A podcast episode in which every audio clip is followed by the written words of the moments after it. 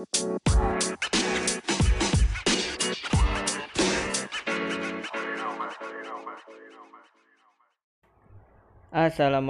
warahmatullahi wabarakatuh. Kembali lagi bersama saya Febrian Widi dalam program Belajar Kuy.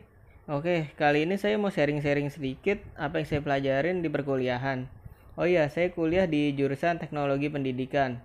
Nah, saya belajar tentang apa yang namanya sumber belajar.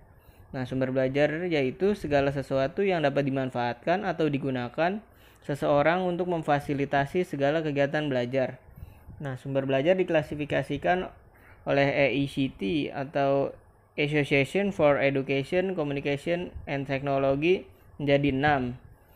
Yang pertama ada bahan, yaitu perangkat lunak yang mengandung pesan untuk disajikan, misalnya slide, film, audio, video, dan lain-lain. Nah, yang kedua itu orang, yaitu manusia yang bertindak sebagai penyimpan, pengolah, dan penyaji pesan, misalnya guru, dosen, instruktur, dan lain-lain. Nah, yang ketiga itu ada lingkungan, yaitu situasi sekitar di mana pesan disampaikan. Lingkungan terbagi menjadi dua, yaitu lingkungan fisik dan non-fisik. Lingkungan fisik itu misalnya gedung, perpustakaan, laboratorium, dan lain-lain. Nah, kalau lingkungan non-fisik itu misalnya suasana belajar. Nah, yang keempat itu ada alat, yaitu perangkat keras untuk penyampaian pesan. Misalnya OHP, proyektor slide, video tape, televisi, dan lain-lain.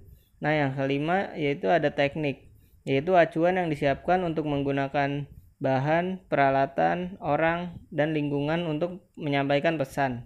Misalnya ada demonstrasi, ceramah, belajar mandiri, dan lain-lain. Nah, yang terakhir itu ada pesan, yaitu informasi dalam bentuk ide, fakta, pengertian, dan data, misalnya kurikulum, silabus, cerita rakyat, dan lain-lain. Nah, udah pada tahu kan jadi apa aja sumber belajar? Nah, oke, okay, kayaknya itu aja sih yang bisa saya sampaikan.